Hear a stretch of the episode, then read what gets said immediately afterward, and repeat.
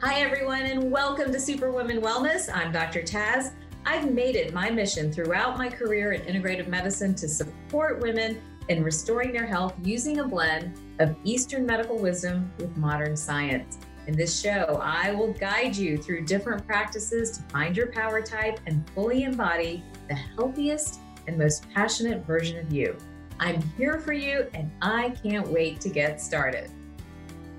This is a Soulfire production. Welcome back, everyone. Welcome back to another episode of Superwoman Wellness, where you know we are determined to bring you back to your superpowered self. Speaking of being superpowered, we know we as women depend on our hormones for balance, for so many different aspects of our health, but it still seems really elusive, right? It still seems like we can't get the answers we need. We're joining me today. I'm thrilled. She was on my retreat and she is back to educate us is Alisa Vitti. I'm going to tell you guys a little bit about her. She's a women's hormone and functional nutrition expert and pioneer in female biohacking. Right? I love that. Female biohacking. She's the best-selling author of The Woman Code and her new book, In the Flow. She's the creator of Cycle Syncing Method, a female-centric diet and lifestyle program that leverages hormonal patterns for optimal health, fitness, and productivity. She's got all these great credentials, guys. I'd be here all day reading these, but she's been on numerous shows. She's on lots of talks. She's been on Oz, Talks at Google, all this other good stuff. Let me welcome in my colleague and somebody I just respect so much, Alisa. Welcome to the show. Thank you for taking time out to join us today. Oh, I am so thrilled to be here. Thank you for having me back. It was such a joy to connect with you on your retreat. So it's a treat to be back talking again. Well, it blew my mind on the retreat. And I think my surprise was pretty obvious there. As, yes. You know, in terms of how you think about hormones. And, you know, we both are in alignment with understanding that women's health and women's hormones are not really being addressed fully. There's so many gaps there. We need to like move that needle forward for all of us. But the infradian rhythm, and not to jump directly into that topic, but it blew my mind because in medical school, we are taught the circadian rhythm. We're talk, taught about periods and hormone cycles, but we're never taught the infradian rhythm, unless I fell asleep in that class until it No, you out. didn't. So. Let's keep in mind the science of chronobiology, or the division within biology called chronobiology, that's all focused on looking at rhythmic, biological rhythmic patterns and systems in the body. That's a relatively young science. And so it's still evolving. And so, of course, it's not something that's going to be standardized, included in textbooks. And so, no, I don't think you fell asleep at all. Okay. um, you, right? rest, rest assured. No, I mean, it's, it's, I'm it's, teasing. It's really just like not yet made it into a mainstream conversation. The fact that we have mainstreamed the concept around the circadian rhythm is huge progress right. from a chronobiological point of view. But I mean, I don't even think people really understand the term chronobiology, which is this idea of the timing of the functions and systems of the body, right? That's sort of what that science looks at. And you know, it's fascinating. And I think it's the, I think it's the missing key, especially for women. I mean, and we know that male biohackers are really, um, full, those that are serious about it as, as men, uh, and biohacking, they're fully invested into supporting their circadian rhythm and synchronizing with that biological rhythm as much as they can to optimize their health outcomes. This is a fun, this is a very good uh, piece of logic that women should be applying, but we have to appreciate that we have a completely different uh, biological rhythm in addition to the circadian rhythm that we have to factor in. And that's, that was sort of my big aha. You know, I've been, as you were so generous to share about my background, but I mean, I've been, t- I've been working with women's health and hormonal health care for the past two decades. Um, you know, first in a, in a practice in Manhattan, and then Uh, in the past decade, sort of through our digital hormonal healthcare company called FLO Living. And in the past five years, I mean, for, for the, all those two decades, what I noticed, and I'm sure what you notice, is this, this conversation for women about hormonal healthcare hasn't gotten enough support, right? And just talking about periods was difficult enough, right? But then I got really excited because about five years ago, there was like this big tectonic shift in the cultural narrative, right? We had We had um, Kiran Gandhi run the London Marathon without any menstrual products while she was ble- menstruating. And so everybody could see her bleeding, right, while she was running the marathon. And that sparked a whole millennial Instagram explosion of breaking down the taboo. And I was like, really there for it. And yay. You know, I thought, great, this is going to change everything. And then what I did see was all this wonderful snowballing of things in the wellness media, you know, on wonderful sites like Well and Good and Mind Body Green, who were really mainstreaming a conversation about, well, what is, what should we know about menstruation? What should we know about our hormones? And, um, and I thought, great, finally now women are going to have the thing that's been, you know, holding them back really, which is information, right? If you don't have the information, you can't, you know, it's, it's, I think of any analogy you want. I hate to use a car analogy because it feels a little masculine, but if you don't know how the thing works, how are you supposed to drive it anywhere, right? right? Similarly, if you don't know how your hormones work, how can you take care of them properly? And and that's really been a huge problem I, that I see women having. So I was watching and I was waiting and I was looking at the statistics thinking things were going to get dramatically better. But I was shocked and upset instead, which to really see that there are these two really profound statistics that we should know about as women. One is that right now, as we're speaking, fifty percent of women are struggling with a hormone issue. Mm-hmm. Okay.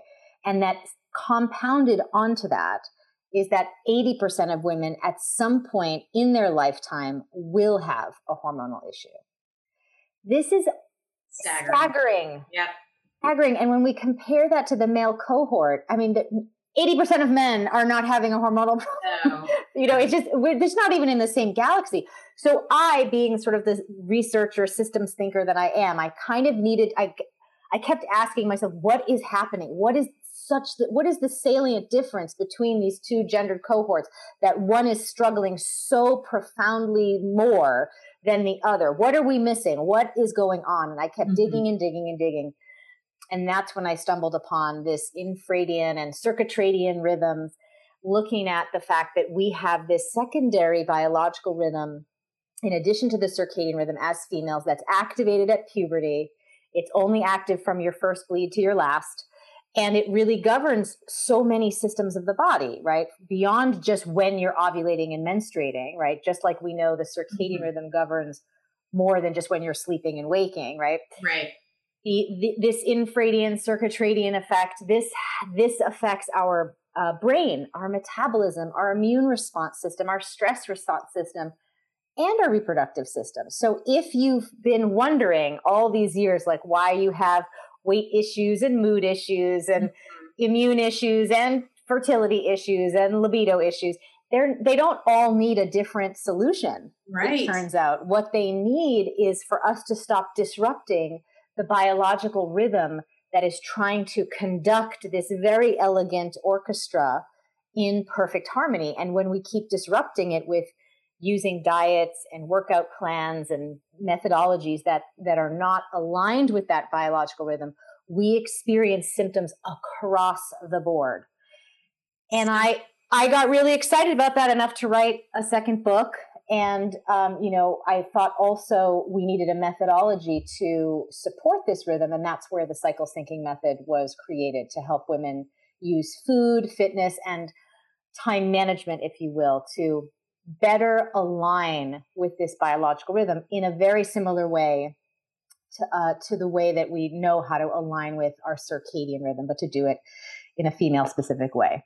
So we're going to break this down a little bit because the, there's a whole lot that you just said. So the idea of chronobiology, how would you best describe that? That every everything living, everything breathing has a rhythm to it, has a rhythm based on time. Is that the best way to think about it or describe it? How would you describe that? Yeah, chronos is the Greek word for time. Um, and so This, it's the idea of the timing of the science of life, right? The, the biology, the time, there's your body, it, you know, is a biological system, and it's not, it's not linear. It turns out all the time, right? There are certain um, rhythmic patterns that are cyclical. There are patterns that are li- sort of linear. Um, and so we do have these different um, rhythms in the body that really run the show, right? And it makes sense because right. think, think about how complex just the human ecosystem is, you know, between the brain and the, I mean, just the kidney alone is so, so, it's so remarkable.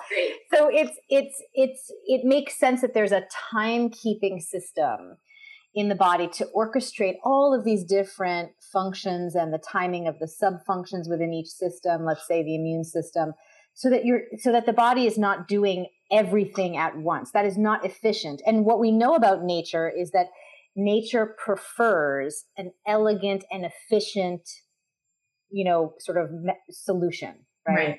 Um, and and that's what we have when we look at things through the lens of chronobiology. It's that we don't have all these disparate things that are taking place, that we actually have them within a timed ecosystem, and that the more we support the timing, the less we have to try to support each and every little function. It makes our job of taking care of ourselves so much simpler, actually, right? And we know this from all the studies that were done, uh, the, the Boston Nurses Study on circadian disruption, right? So, for example, we know that if you were to um, sleep for five minutes and then be up for two days, you would really disrupt a lot of the systems of your body. We know our insulin levels would go crazy, our cortisol patterns would be disrupted. That's in the short term. We also know that that would compound and create massive disease vulnerability for the long term, right? So again, we just haven't applied this to the female ecosystem because we have overlooked the importance of this um, cyclical pattern that we have. And so we keep, as women, trying to do things that are circadian only with our right. self-care right. that ironically ends up disrupting a lot of this other biological rhythmic pattern that we have. So let's break down the infradian rhythm then. Would you say that's primarily, how would we measure it, know it? Is it primarily hormonal? Is it kind of with our cycles? Does it apply to menopause? Like how would we, right. how, how do we put our hands on that rhythm, so to speak?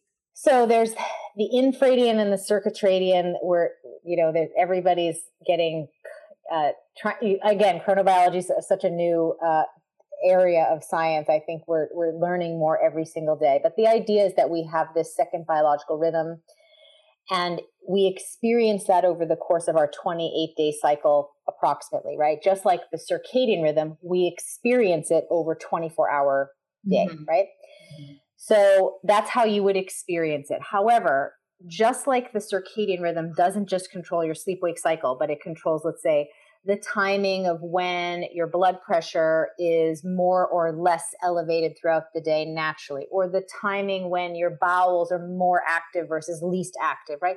Let's just even look at that for a minute, right? Isn't it so advantageous that you have a circadian clock that's orchestrating the timing of bowel movements?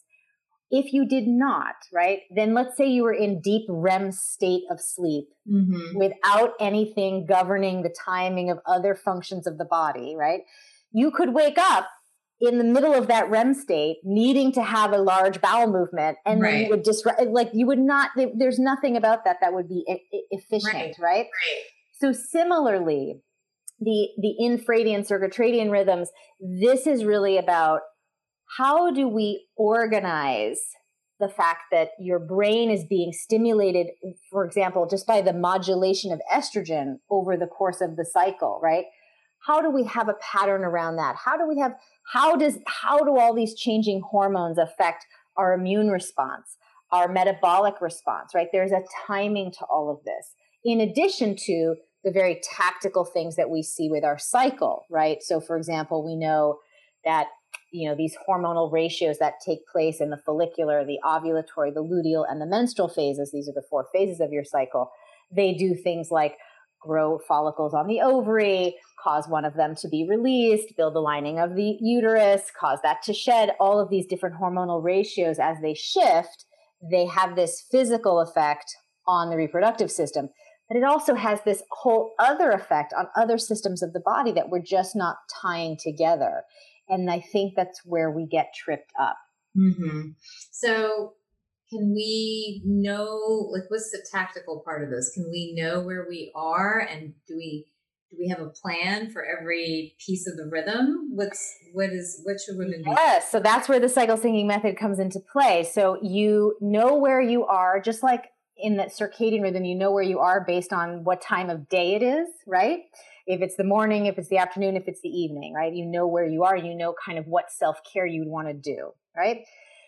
Similarly, with the with our infradian circadian rhythms, if you are in the follicular phase of your cycle or the ovulatory or the luteal or the menstrual, you're going to shift your self-care accordingly. Mm. So I like giving some practical examples yeah. to help. Yeah. Let's start with food. Let's start with this. Hang on. Yeah. Lady, anyone listening? You have to track your cycle. We got to start there, right? Yes, you do have to start there. I don't know. It's, I don't know what day I'm on. I have no idea. You've got to know that stuff, just like you know what you ate for lunch or breakfast or dinner. Please, please, please track your cycle. All right. No, and actually that's so important because as you know, the American College of Obstetrics and Gynecologists decreed that your period must now be considered a fifth vital sign. Mm-hmm. And that's important because the other four, we're all accustomed to being taken in the emergency room setting, or we all know in our post-COVID world that, you know, we would take very seriously the biofeedback of an elevated temperature, right? For example. Right. Um, and you have been conditioned or trained to know that if you have an elevated temperature, you should do certain things to take care of that. The, the challenge is we haven't looked at our cycle culturally as an important piece of biofeedback. We've instead maligned it as a curse. Mm-hmm. You know, it's ha- it has all these weird, yeah. you know, like, I don't know, cultural associations that have nothing to do with any basis in science. Right. And so we throw away this powerful biofeedback that we're getting each and every day. We just don't even, we ignore it. And that's really dangerous because it's dangerous to ignore a fever, right?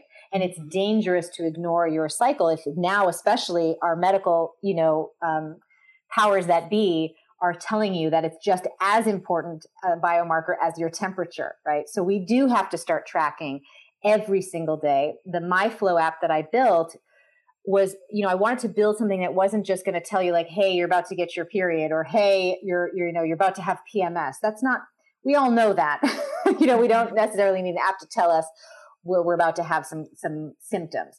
Right. What I thought we needed was a, an app that would help us track where we are in the cycle, track each symptom, understand why you're having a symptom in each particular phase. For example, the acne that you have during ovulation is very different in cause, in root cause, origin, than the acne you're having in the luteal phase, right? The week before your period.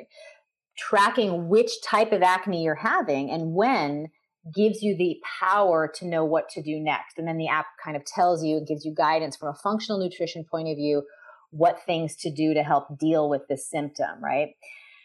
And so tracking, I think, is, you're absolutely right, the first best, best place to start for sure. And if you're a mom and you have a teenage daughter, get your daughter tracking her cycle as soon as she starts having a cycle, because you want that to just be her normal. Like you taught her how to brush and floss her teeth every night. When it comes time for her to, um, you know, move into the stage of having a cycle, you want to have, you want to help normalize for her what good cycle self-care looks like. And that's an everyday relationship that you're having with your hormones, not one where you avoid, ignore, and wait till there's a crisis to do triage. That is not a healthy relationship right. to have with our bodies, right? You wouldn't do that with your teeth. You shouldn't do that with your period, right? so, um, So tracking is good. And then let's look at sort of um, just the metabolic impact that this infradian circadian rhythm has on our uh, our month, right? So for example, um, in the first half of the cycle, well, let me even back up to say that the current thinking is that the best thing that you could do for your health is to strive to to endeavor to eat the same amount of calories every day, right? Just about. You want to stay consistent, maintain a good caloric level daily, and that's going to optimize your metabolic response, right? Mm-hmm. The thing that you need to know, and this was the other big sort of aha that I had when I wrote the book, was that women are being actively left out of medical, fitness, and nutrition research because of this biological rhythm and the assumption that it is too complex to study, which is silly when we also then look at the fact that they're doing very nuanced studies around the circadian rhythm, which is a fluctuating dynamic rhythm. And so it's, there is really no more excuse that we could just say, right. Uh, it's just institutionalized gender bias, and everybody's aware of it. And, and, and it's just very slow to make the progress to include women in mm. those studies. So it is what it is, but you do need to be aware of that, because when you are reading the latest and greatest, like, oh, intermittent fasting is the best thing for you, right. or HIIT workouts are the best thing for you, you have to ask yourself the question, as a woman in your reproductive years, um, who was the cohort that was studied, right? Was it all genders? Was it all ages? Was my age demographic included? Because oftentimes women in their reproductive years are excluded. Women postmenopausally are very much included, because it turns out that we you you go back to a circadian only clock mm-hmm. after menopause, right? After your last period. So it's easy to include those women in the studies with the male with the male group. Um, and so the premise of where these truths, and I put that in quotations, you know, air quotes, or these um, sort of assumptions that we make about what is ideal or optimal. You, you ha- we just have to acknowledge that that is actually based on what is optimal for male biology, right? So it turns out that our metabolism is dynamic, and so it requires dynamically, uh, you know, cons- mon- modulating our caloric intake. So in the first half of your cycle, the follicular and the ovulatory phases, your metabolism is slower relative to yourself, not relative to men. Right. That's important to say. And um, you can absolutely eat fewer calories. You can do more, you know, intermittent fasting. You'll feel good with less. Once you're over the ovulatory moment and you're now in the luteal phase, studies show your metabolism speeds up and you need two hundred seventy-nine more calories per day. Mm-hmm. And if you don't get them, you're going to do all sorts of disruptive things to your system, right? Because you're going to disrupt insulin, cortisol, and eventually progesterone, and then the next cycle of ovulation, right? So we have to really, again, modulate our caloric intake to match the metabolic reality that is being um dynamically affected by this biological rhythm. And if we don't, we then disrupt our hormones. And then over time, we start to really profoundly disrupt this biological rhythm that then, you know, just, it's like a vicious circle hmm. um, that we want to sort of avoid. So we have to throw out a lot of the things that we've assumed are true about what is optimal around wellness, because it is optimal for a specific gender and their biological rhythm, and not ours. And we have to just unhook ourselves from that. And so many women continue to try to restrict calories in the luteal phase, and they're hungry, and they're, you know, anxiety is like a huge problem for women in, yeah. you know, that comes really, a lot of it can be resolved just by getting the right caloric intake dialed in throughout the month. Um, you know, if you're eating enough, your brain is going to be functioning more optimally. And we all know what happens when we feel hangry, right? And that's exacerbated in the luteal phase, where you know you're not getting enough calories if you're waking up sort of half out of a trance, so to speak, at the bottom of a bag of chips or cookies. Right. Right. You know, this is your neurotransmitters taking over for you. When you haven't given yourself enough calories, ghrelin is going to take over, and you're going to eat, but you're not going to make great food choices. So if you're, if that is what is going to happen to you, because we are really governed by our biochemistry more than we'd like to admit, what do you want to do? How do you want to play that? Do you want to wait till ghrelin takes over? Or do you want to proactively, you know, preemptively front load your caloric intake the way you're supposed to, to meet your metabolic shift? And I would say we should be doing the latter, right? And so this is what the cycle syncing method will help you do with the food piece, not just on the caloric intake side, but also using food strategically to help with the things that are taking place hormonally. For example, I mentioned the the difference between acne in the, in the ovulatory phase versus the luteal phase. So many of us struggle with ovulatory ex, estrogen excess, right? Yeah. We have chin breakouts, we have issues there, mid-cycle pain, et cetera. You, the, the, there's a food chart in chapter four of In the Flow that's going to sort of share with you the ideal foods that are going to really supercharge your liver, which is mm-hmm. responsible for breaking down estrogen in its phases of detoxification, to support that, that whole process, right? And to make sure that it gets out through the gut as quickly as possible. So we're not just looking at caloric intake, although that's one very important piece. We're also looking at how can you use food functionally to support what is happening with the body in each of these phases. So it's a really powerful combination um, of really, really taking care of your hormones in a way that you've never done before. So is this shifting between what we do? Would you think of it as like follicular phase, ovulatory phase, luteal phase, like, and then finally getting your actual period? Would you think of it that way? Um, yes. One yes. through seven, eight through twelve or whatever. Well, and I, di- I, I actually, and I, I, there's a little section in the book that I kind of, you know, make a case for the fact that, let's face it, you know, the people who were organizing the cycle were guys, you know, right, from an yeah. academic point of view. And I find it really arbitrary. I, I'm just commenting, this is my opinion. Right. I find it arbitrary that we call the first day of the bleed day one of the cycle. Mm-hmm. Because as you experience your cycle, it's not the beginning. The, the when the bleeding happens is not the beginning of your right. cycle. It's the completion of the cycle, right? That's why no one can get it. That's, That's why, right. It, it, no it, it does remember. not match our experience. So right. this is arbitrary. I think it's arbitrary as from the female gaze, right? But right. from the male gaze, it's like, okay, well, we can count. we can count fourteen days and then we can know when she's fertile. Right. So, you know, it is what it is, but I think instead of getting tripped up on counting the days, it's really just about understanding that each phase does a specific thing.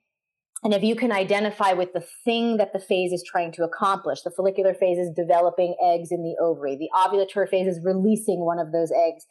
Um, the luteal phase is building the lining of the uh, uterus, and the menstrual phase is shedding that lining. Then it really is irrelevant in a way, you know, all the new, the new, the numbers of it.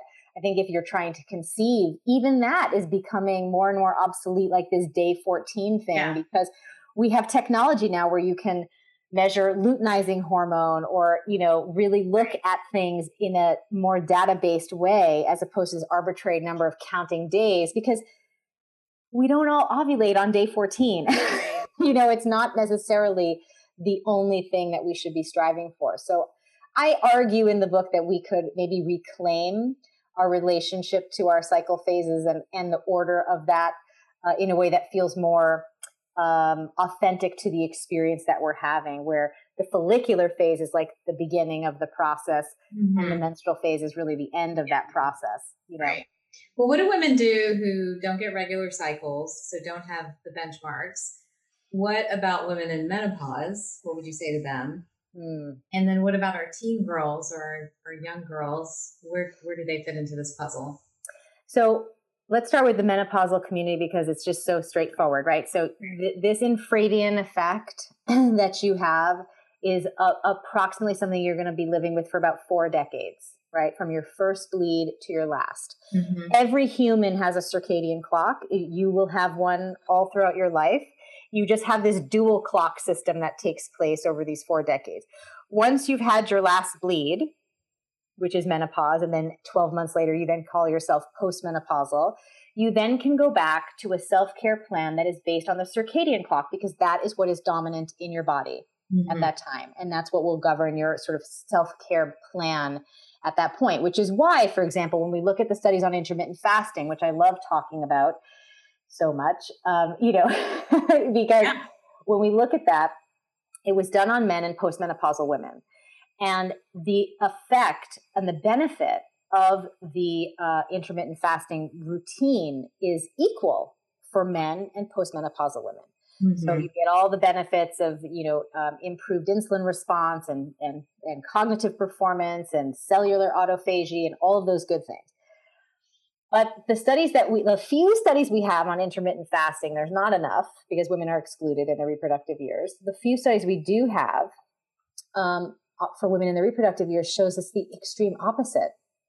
Because again, if you're doing something like depriving yourself of calories based on a circadian pattern, when you have that plus an infradian and circuitradian thing going on, you're going to disrupt these biological rhythms pretty profoundly. And so for women in their reproductive years, intermittent fasting can lead to worsening insulin response, mm.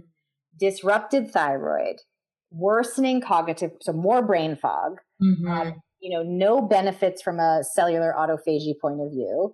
And things like shrinking of your ovaries can happen, which is not optimal when you're in your fertile years, right? Mm. And so this is what I mean. We need to have a much more nuanced conversation instead of saying, oh, the re- this research just came out, and so now this new thing is good for everyone. We should just say, okay, great.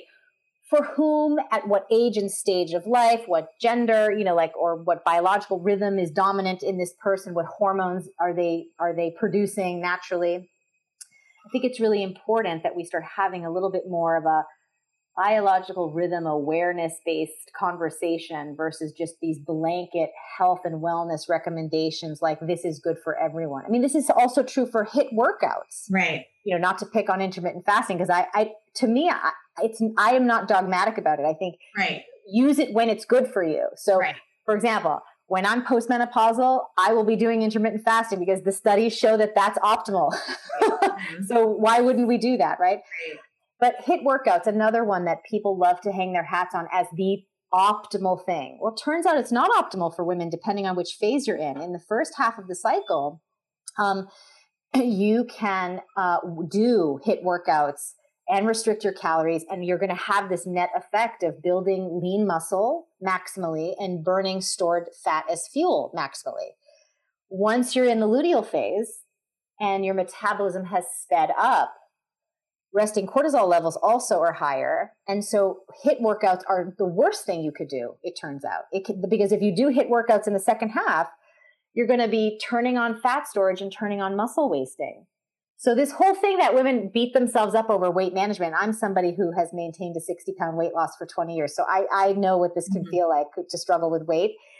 Where I used to, this used to happen to me. I would be so committed to whatever workout I was doing, and I'd do the HIIT workout classes and the yeah. boot camp classes every day of the month. And sometimes I'd feel really good in the class. Other times I'd feel really drained. But at the end of the month, I would make almost no progress from a weight loss point of view, or worse, I would gain a pound. Yeah. And I would just go crazy thinking, what have I done? Because it's not for lack of willpower. It's not for lack of commitment. And I, I'm just so happy to share that it can be so much easier for you if you simply do the right workout intensity in alignment with the, what's happening with your biology, yeah. then everything just starts to flow. And that's the idea behind the title of the book, In the Flow, that we can actually achieve a peak flow state as women by really leaning into our biological rhythm as opposed to ignoring it, which is what we've been taught to do. And it's it's to our detriment, really, truly. Oh my gosh. So, th- and here's just a a quick example. I think I'm in the ovulatory phase right now. You are quite glowy today. So I was starving, like starving today. Like I couldn't, like I usually do some. So then maybe you're moving into the end exactly. of ovulation. Did my yeah. morning yoga, came back. Usually like I'll, I'll wait till about eleven or so. I couldn't do it today. And I was like, I'm just going to listen to my body. I am hungry. And I've been hungry the whole morning. I was like, what is wrong with me? Right. But I just counted as we were talking. I'm in that I'm getting up that ovulatory, yeah. headed into the luteal phase shortly. Yeah. So I think yeah. that's what's going on. But And, and I think, I think it's really important. This is why tracking is so important, right? Because you need to know with precision which phase you're in, because guessing can leave right. you kind of, um, with that hunger gap, right? And a blood sugar mismanagement, yeah. which, you know, will sort of plague you for the whole day until you right. go to sleep that night. So it is something that we want to dial in, especially if you're trying to do biohacking, right? Seriously. Right. And you want to optimize your performance during the day, you know. And I know that if you don't get your calories in at the right time and your blood sugar starts to tank and you have a hypoglycemic reaction, it's going to take a few hours for the body to restore homeostasis right. despite eating. And so then now you're performing suboptimally for those few hours. Mm-hmm. And if you continue to mismanage that, right, by, I don't know, thinking that it's okay to continue to skip that meal and have some sort of like loaded coffee product with stuff, you know, mm-hmm. it's not going to do it. Right. And then you're going to be there the whole day until you go to bed feeling like something, what did you do wrong that day? You're going to feel like you really went in the wrong direction, and for good reason, because you did, you went away from aligning with what your body needed. So yeah. for women in their reproductive years, the cycle syncing method is your best bet mm-hmm. to really, um, deeply supporting this new biological rhythm that you're now aware of, the infradian, circadian rhythms, and to really su- keeping your hormones performing optimally, not just estrogen and progesterone throughout the cycle, but also the big important master hormones like insulin and cortisol, right? And for our teen girls, as soon as they start their first bleed, this is what they have to be doing too, right? Mm-hmm. There's no time to wait. They're having a cycle, so they should be cycle syncing, right? It's right. really, really important that you educate them about that. And I think as a mother, I have a, you know, a young daughter, and, you know, she's last year alone, I was on so many podcasts. She started coming to me randomly. It was so, so, um, I don't know. I, I wish I could find the right adjective. Cute is one adjective, but also really moving, that she came to me and said, "Mom, you're so interesting. The things that you talk about are so interesting." And I was like, well, I'm glad you think so, because you're going to be learning more about this as you get older. Um, but you yeah. have these biological rhythms, and they, they're what we have to support. But even introducing that to her at six and seven, right, is such an interesting uh, little seed to plant, because when she's nine and eleven, the, the prep conversation I'll be having with her, which I think we should all be having with our daughters at nine, ten, eleven, twelve, right. is not, oh, by the way, you're going to have this thing happen once a month, and it's a period, and it could be a problem, and here's how you use pads. This is This is not the thing that's going to inspire someone about their bodies, right? And we're going about that conversation, I think, totally, it needs a major upgrade. And I think the upgrade that we have is we start to say, hey, we have this second biological clock that's going to get activated at a certain age, around twelve, and it's going to go, have you go from feeling the same every day, which is how you feel as a kid, to feeling different four different ways throughout the month. And that's how you're going to know you're in your womanhood phase. And all that that means is that you just have to learn four different self-care routines that you use as these things change throughout the month. You just repeat them every month. And I'll help you figure that out. And the way that you're going to know that this cycle has started is you're going to have this thing called a period, right? I think if we had that conversation with our teenage girls, they would be on a completely different trajectory in terms of their relationship with their body. There'd be no period trauma. Right. They would look, they would be excited about having as- access to this really exciting biological rhythm that gives them superpowers in different ways throughout them. We yeah. haven't even talked about the effects on brain chemistry Ugh, and so creativity about and productivity, right?